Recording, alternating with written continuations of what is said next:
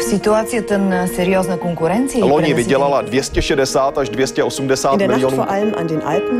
erinevalt kahest varasemast õhtust on tänane möödunud tunduvalt rahulikumalt. Европа одна, европейцев миллионы. A Jobbik azonban bejelentette, hogy egyetlen rendezvényen Idag så sem. besökte vdn Michael O'Leary Un tânăr medic român plecat de an bun din țară Разные взгляды на жизнь в программе «Европа лично». Польша оградилась от Белоруссии трехметровым забором. Германия призывает Россию прекратить кибератаки в преддверии выборов. Прощальная речь Меркель в Бундестаге, что сказала канцлер. Эстония новых ограничений не будет. В Чехии острый дефицит рабочих рук разрешат за счет упрощения правил трудовой миграции. В Таллинский зоопарк привезли садовых сонь из Голландии. Это тема сегодняшнего радиожурнала «Европа лично» в студии Юлия Петрик. Здравствуйте. Из-за притока беженцев из Белоруссии польские власти строят заграждение высотой почти 3 метра вдоль границы с соседней страной. Подробности в сюжете Deutsche Welle. Вслед за Литвой и Латвией власти Польши хотят объявить чрезвычайное положение в приграничных с Беларусью регионах из-за увеличения числа беженцев, нелегально пересекающих границу со стороны Беларуси. В августе польские пограничники зарегистрировали около трех тысяч попыток незаконного пересечения границы. Более двух тысяч из них, по данным властей, удалось предотвратить. Ситуация, ситуация на границе с Беларусью остается кризисной и напряженной. Это связано с тем, что режим Лукашенко решил переправлять людей в основном из Ирака, а большинство из тех, кто находится в Беларуси, это граждане Ирака, и выталкивать этих людей на территорию Польши, Литвы и Латвии в попытке дестабилизировать ситуацию на территории наших стран. И вот В конце мая Лукашенко заявил, что Минск больше не будет задерживать нелегалов, пытающихся через Беларусь попасть на территорию Евросоюза. По оценкам э, польских экспертов, сейчас на территории Беларуси может пребывать около 10 тысяч таких вот нерегулярных мигрантов. В первую очередь из Ирака, потому что именно с этой страной Минск установил такое специальное авиасообщение, начал давать иракским, иракцам визы в аэропорту и даже организованно подвозить их сначала под литовско-белорусскую, потом под латвийско-белорусскую, а теперь и под, и под польско-белорусскую границу. Эксперты уверены, что это указание поступило лично от Лукашенко. через разного рода посредников, которые распространяют эту информацию. Первоначально особенно распространялась в Ираке, где людям была подана такого рода информация, что через Туру и Беларусь можно попасть в Германию. А, Вся эта логистическая цепочка была выстроена, и, скажем так, вся эта схема была оркестрирована, в принципе, белорусской властью. В начале августа Ирак приостановил полеты в Беларусь. Однако вряд ли такая мера удержит желающих попасть в Европу, считает эксперт. Они просто будут искать обходные пути, например, лететь через Турцию. Лукашенко будет продолжать эту политику, пока в этом есть э, для него ценность. Пока это э, является важным элементом э, давления на Запад в нынешнем белорусско-западном конфликте, и в том, в том числе это является элементом белорусско-российских отношений, потому что подобного рода давление на Запад очень позитивно воспринимается в Москве. Премьер-министр Польши подал заявление президенту Анджею Дуде о введении режима чрезвычайного положения более чем в 180 населенных пунктах вблизи белорусской границы. Среди прочего предлагается запретить массовые мероприятия и экскурсии. В то же время правозащитные организации и ряд оппозиционных партий критикуют власти Польши за отказ спустить на свою территорию группу мигрантов, застрявших на нейтральной полосе на границе с Белоруссией. Речь идет о 32 беженцах из Афганистана и Ирака. Вот уже 10 дней они живут в лесу. Как Польша, так и Беларусь отказываются их принимать и оказывать им помощь. И несмотря на сентенцию Европейского трибунала прав человека, Польша отказывается предоставить им какую-то элементарную гуманитарную помощь, то есть еду, одежду и медицинскую помощь. Это не гибридное оружие, а это все-таки живые люди, у которых есть права. Поэтому это и делает эту дискуссию в Польше сегодня такой горячей. То есть, с одной стороны, идет разговор про нацбезопасность и то, что она должна быть самой верховной ценностью. С другой стороны, разговор про права человека, потому что если не они верховная ценность, то чем же тогда Евросоюз отличается от Беларуси от России? Для защиты от нелегальных мигрантов из Беларуси польские власти строят заграждения из колючей проволоки высотой 2,5 метра и протяженностью 400 километров. За три недели до выборов в Бундестаг правительство Германии официально попросило Москву прекратить кибератаки. Берлин обвиняет в их организации российские спецслужбы. Немецкие спецслужбы уже несколько лет отслеживают работу хакеров, оперирующих под названием Гострайт. За три недели до выборов в Бундестаг власти страны открыто обвинили российскую сторону попытках манипулирования общественным мнением и назвали российские кибератаки угрозой Германии. В понедельник на правительственной пресс-конференции представительница МИДа Германии выступила с обвинениями в адрес российских спецслужб. В этой связи она отметила попытки получить доступ к паролям депутатов Бундестага и земельных парламентов. Такие атаки могут быть связаны с подготовкой операций по оказанию влияния, например, кампаний по дезинформации в связи с выборами в Бундестаг. Правительство Германии располагает надежными сведениями, на основании которых действия Гострайта можно отнести к операциям российского государства, а конкретно российской военной спецслужбы ГРУ. Федеральное правительство расценивает эти действия как угрозу Федеративной Республики Германия и процессу демократического волеизъявления, и как отягощающий фактор в двухсторонних отношениях. Представитель Министерства иностранных дел ФРГ потребовал от России немедленно прекратить подрывную кибердеятельность Германии. Соответствующий протест был передан в российский МИД.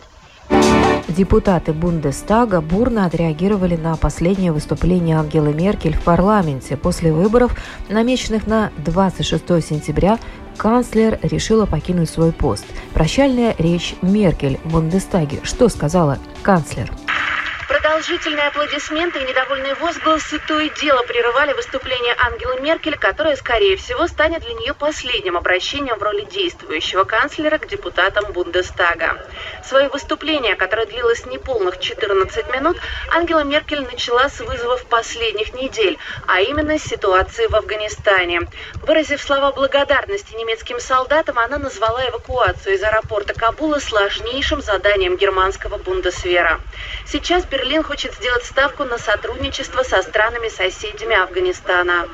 Было правильно, что наш министр иностранных дел отправился в поездку в соседние с Афганистаном страны, чтобы обсудить, как сделать так, чтобы и в будущем выезд оставался возможным, и мы могли продолжать нести нашу ответственность. Буквально вскользь Ангела Меркель прошлась сразу по нескольким серьезным темам. В частности, упомянула борьбу с терроризмом, кибербезопасность, технологическую революцию в Китае, глобальное потепление и дигитализацию. Что это вызовы нового времени, которые полностью изменили нашу жизнь. Почти треть своей речи канцлер посвятила вопросам пандемии и вакцинации, призвав всех, кто еще не сделал прививку, сделать это, назвав европейские вакцины безопасными, а прививку важным вкладом в выход из пандемии. В этом контексте она позволила себе критичное замечание в адрес вице-канцлера Улафа Шольца, который после выборов может занять ее кресло и недавно позволил себе неудачное сравнение вакцинированных с подопытными кроликами. Конечно, никто из нас не был и не является подопытным кроликом при вакцинации в какой-либо форме. Ни Олаф Шольц, ни я. К концу своей речи Меркель подошла к теме выборов, напрямую призвав голосовать за своего однопартийца Армина Лашета, добавив, что в это непростое время, цитата, «совсем не все равно, кто правит страной». Будет ли это правительство с социал-демократами и зелеными, которые принимают поддержку левых или как минимум не исключает ее, или в правительстве останутся немецкие консерваторы с Лашетом во главе. Эти слова вызвали в Бундестаге целую волну возмущений. Меркель пришлось трижды прерваться и даже немножко выйти из себя. Боже мой, что за волнение! Я уже 30 лет, больше 30 лет член этого Бундестага. И я не знаю, где, если не здесь, должны обсуждаться такие вопросы. Здесь сердце демократии. И здесь мы будем это обсуждать. Закончив свою речь словами, что правительство под руководством Армина Лашета может дать Германии именно то, что нужно стране, а именно стабильность, надежность и умеренность, Меркель ушла с трибуны Бундестага, возможно, на совсем, оставив ее для предвыборной полемики кандидатов в канцлера, один из которых займет ее место всего через несколько недель. Министр здоровья и труда Эстонии Танель Кейк признал, что Эстония не сможет обеспечить 70% уровень вакцинации взрослого населения от коронавируса к 22 сентября. О полной отмене ограничений говорить пока рано. Но новых ограничений тоже не будет, заверил министр. На 9 сентября в Эстонии от коронавируса вакцинировано 55,5% всего населения и чуть более 65% взрослого населения. Учитывая, что темпы вакцинации несколько снизились, то шанс успеть вакцинировать заветные 70% населения к 22 сентября, чтобы снять ограничения, все меньше. Подсчеты научного совета показывают, что в Эстонии можно было бы снять некоторые ограничения, если бы была достигнута 70% вакцинация всего населения. В том числе 85% вакцинированных должно быть в группах риска. Правительство взяло это на заметку. Мы продолжим обсуждение этого вопроса. Но единого решения, что мы в определенное число снимем все ограничения, пока нет. Также не за горами и третья доза вакцины для тех, у кого ослабленный иммунитет, а таких примерно 20-30 тысяч. Вероятно, эти люди смогут получить третью дозу уже со следующей недели. А уже в октябре начнется дополнительная вакцинация работников сферы здравоохранения и сотрудников домов по уходу. Они одни из первых получили первую дозу вакцины, защита которой начинает ослабевать. Тех людей, кто раньше был вакцинирован, но с момента первой прививки прошло полгода, 8 месяцев или даже больше, скорее всего, начнем вакцинировать в октябре. Работники и жители домов попечения, работники медицины, работающие в отделениях с повышенным риском заражения, будут ревакцинированы. Новых ограничений Танель Кик пока не обещает. Напротив, министр считает, что пора двигаться в направлении открытого общества. Уже более 80% жителей Дании сделали прививки от коронавируса. На этом фоне власти решили отменить коронавирусные ограничения. Теперь в Дании не обязательно носить маски. Для датчан он главный эксперт по пандемии, вирусолог Алан Рандруб. Введение полного локдауна еще в марте 2020 года дало стране хороший старт, уверен он. Uh, Я был в студии телевидения Дании и в ту ночь, когда премьер-министр объявил о полной изоляции. Я думаю, это было правильное решение и одна из причин, почему у нас был довольно мягкий курс по сравнению с другими странами. Когда правительство объявило, что коронавирус больше не национальная угроза, вдруг отовсюду исчезли маски, их больше нигде не видно. Основная причина радикальной отмены ограничений – особо высокий уровень вакцинации в Дании, а также то, что власти всегда подробнейшим образом разъясняли гражданам все этапы вакцинации. Среди наших наиболее уязвимых граждан вакцинацию прошли 9 из 10, среди остального населения 8 из 10. И то, что мы сделали здесь действительно хорошо и чему могли бы поучиться другие, так это прозрачность всего процесса. Но, может, причина кроется и в нашей культуре. Ведь когда датские органы здравоохранения рекомендуют что-то, обычно датчане так и поступают. В Германии, например, уровень вакцинации гораздо ниже, а власти немцы доверяют меньше. И это серьезная препона на пути к полной отмене ограничений, как в Дании. Тем не менее, ученые продолжают пристально следить за распространением вируса. Так, эксперты намерены регулярно исследовать сточные воды, чтобы иметь возможность вовремя обнаружить новые локальные вспышки вируса. Получается, что датское государство, которое регистрирует все данные граждан, хорошо оснащено для мониторинга пандемии. У нас есть реестр всех, у кого положительный тест. У нас есть список всех, кто был вакцинирован. У нас есть вся отчетность и данные о гражданах. И поэтому мы можем писать людям напрямую, по почте. Когда я разговариваю с коллегами в других странах, я понимаю, что эти данные дают нам преимущество. Это нечто особенное в Дании. Для профессора пандемия означала необходимость постоянно подвергать сомнению собственные знания и быстро применять новые открытия на практике.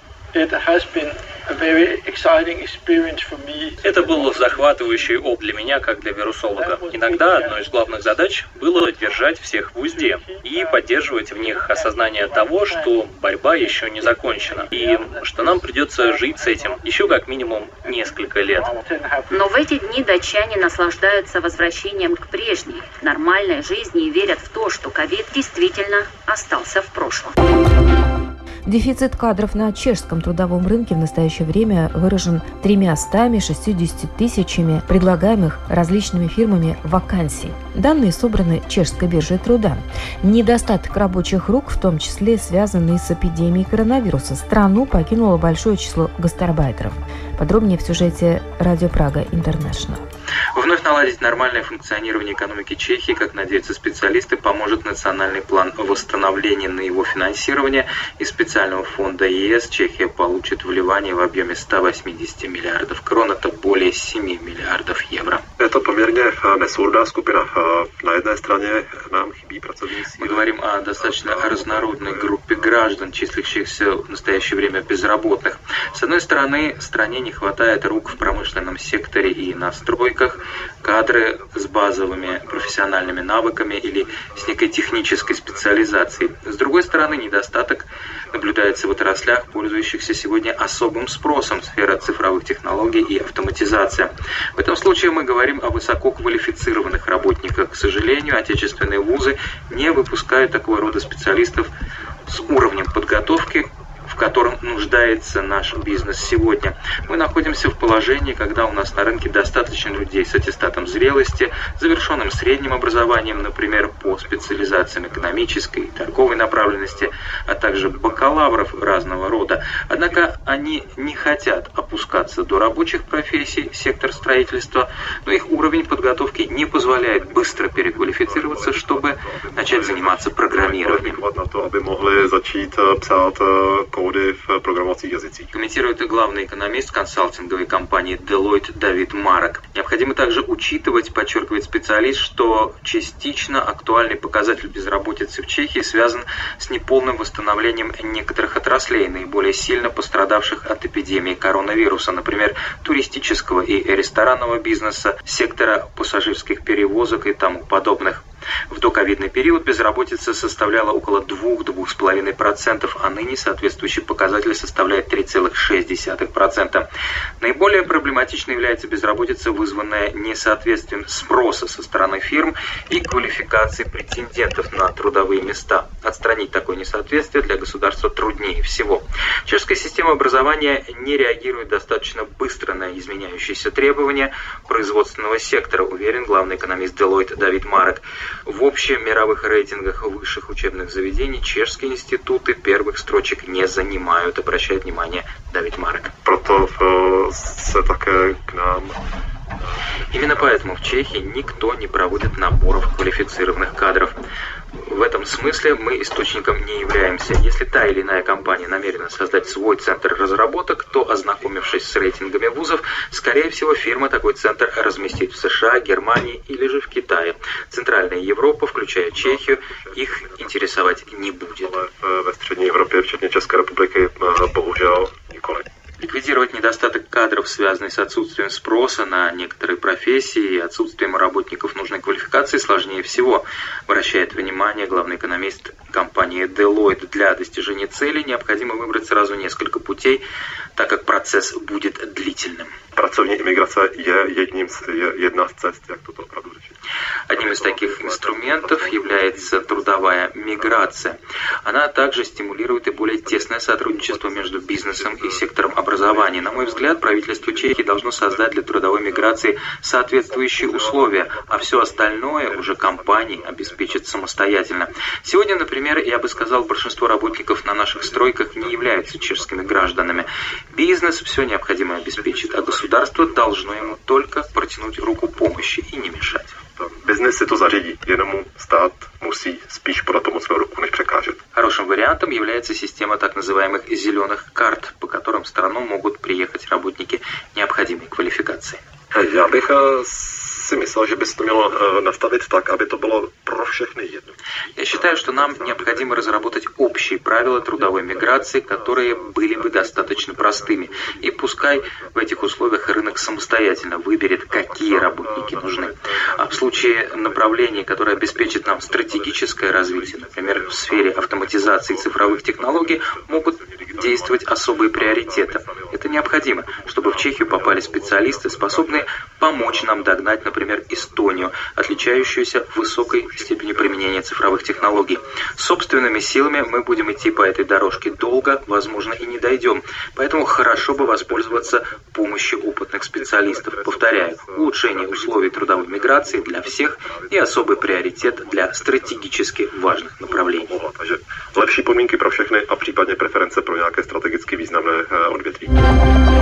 Коллекция Таллинского зоопарка пополнилась новыми обитателями. В столичный зоопарк прибыли 12 садовых сони из Голландии. Подробнее о жизни Таллинского зоопарка в сюжете эстонской общественной телерадиокомпании. Конце августа в Таллинский зоопарк приехали новые постояльцы. Это садовые сони, вид грызунов семейства соневых. Изначально к нам должно было приехать 15 особей, но в день отъезда три сони сумели спрятаться так, что работники Гая-парка их просто не нашли. Очевидно, нам привезли самых ниндзя-подобных э, сони из всей Голландии, потому что Э, у них э, в э, клетках установлены фотоловушки и прямо перед кормушками. И мы видим по содержимому кормушек, что сони в здравом уме и при хорошем здоровье ходят, кушают, но на камеру все равно не попали. Они сейчас наедают себе жирочек, и наши работники будут делать для них э, гнездышки для зимовки. У зоопарка в планах создать ночную экспозицию в посетительской зоне, где гости смогли бы увидеть сонь вживую. Но это будет еще не скоро. А пока желающие могут наблюдать за жизнью этих животных в инстаграме зоопарка. По соседству с сонями проживают европейские норки. К этим животным посетителей и раньше не особо пускали, ведь они в зоопарке содержатся для того, чтобы позже быть отпущенными на природу. Если норка слишком сильно привыкнет к людям, то впоследствии это может создать серьезные проблемы. Что они будут искать э, у человека пищу, например, и тогда могут попадать под машины или Э, докучать э, людям. Например, у нас на Хилма э, одна норка завадилась ходить в ресторан, выпрашивать котлеты, и потом своих детей начала туда приводить, и в результате пришлось всю семью возвращать к нам в зоопарк. Изменения произошли и в детском зоопарке, которому, к слову, в этом году исполнилось 30 лет. Но козочек в детском зоопарке кормить больше нельзя. Зато можно вот так вот расчесывать. И, по-моему, им это очень нравится. В ближайшие месяцы в зоопарке запланировано много мероприятий, среди которых, например, День носорога и День тыкв. Мы попали в такую ситуацию, что доброжелателей оказалось очень много. В прошлом году нам привезли около 10 тысяч э, тыкв, которые потом э, все животные ели в добровольно-принудительном порядке. Желающие поделиться вкусным и полезным с животными могут принести яблоки, морковку, свеклу и брюкву в ящик сбора у северных. И на этом программа «Европа лично» сегодня подошла к своему завершению. В передаче были использованы материалы медиахолдинга Deutsche Welle, эстонской общественной телерадиокомпании и радио Прага Интернешнл. В студии была Юлия Петрик. Встретимся на будущей неделе с новыми событиями.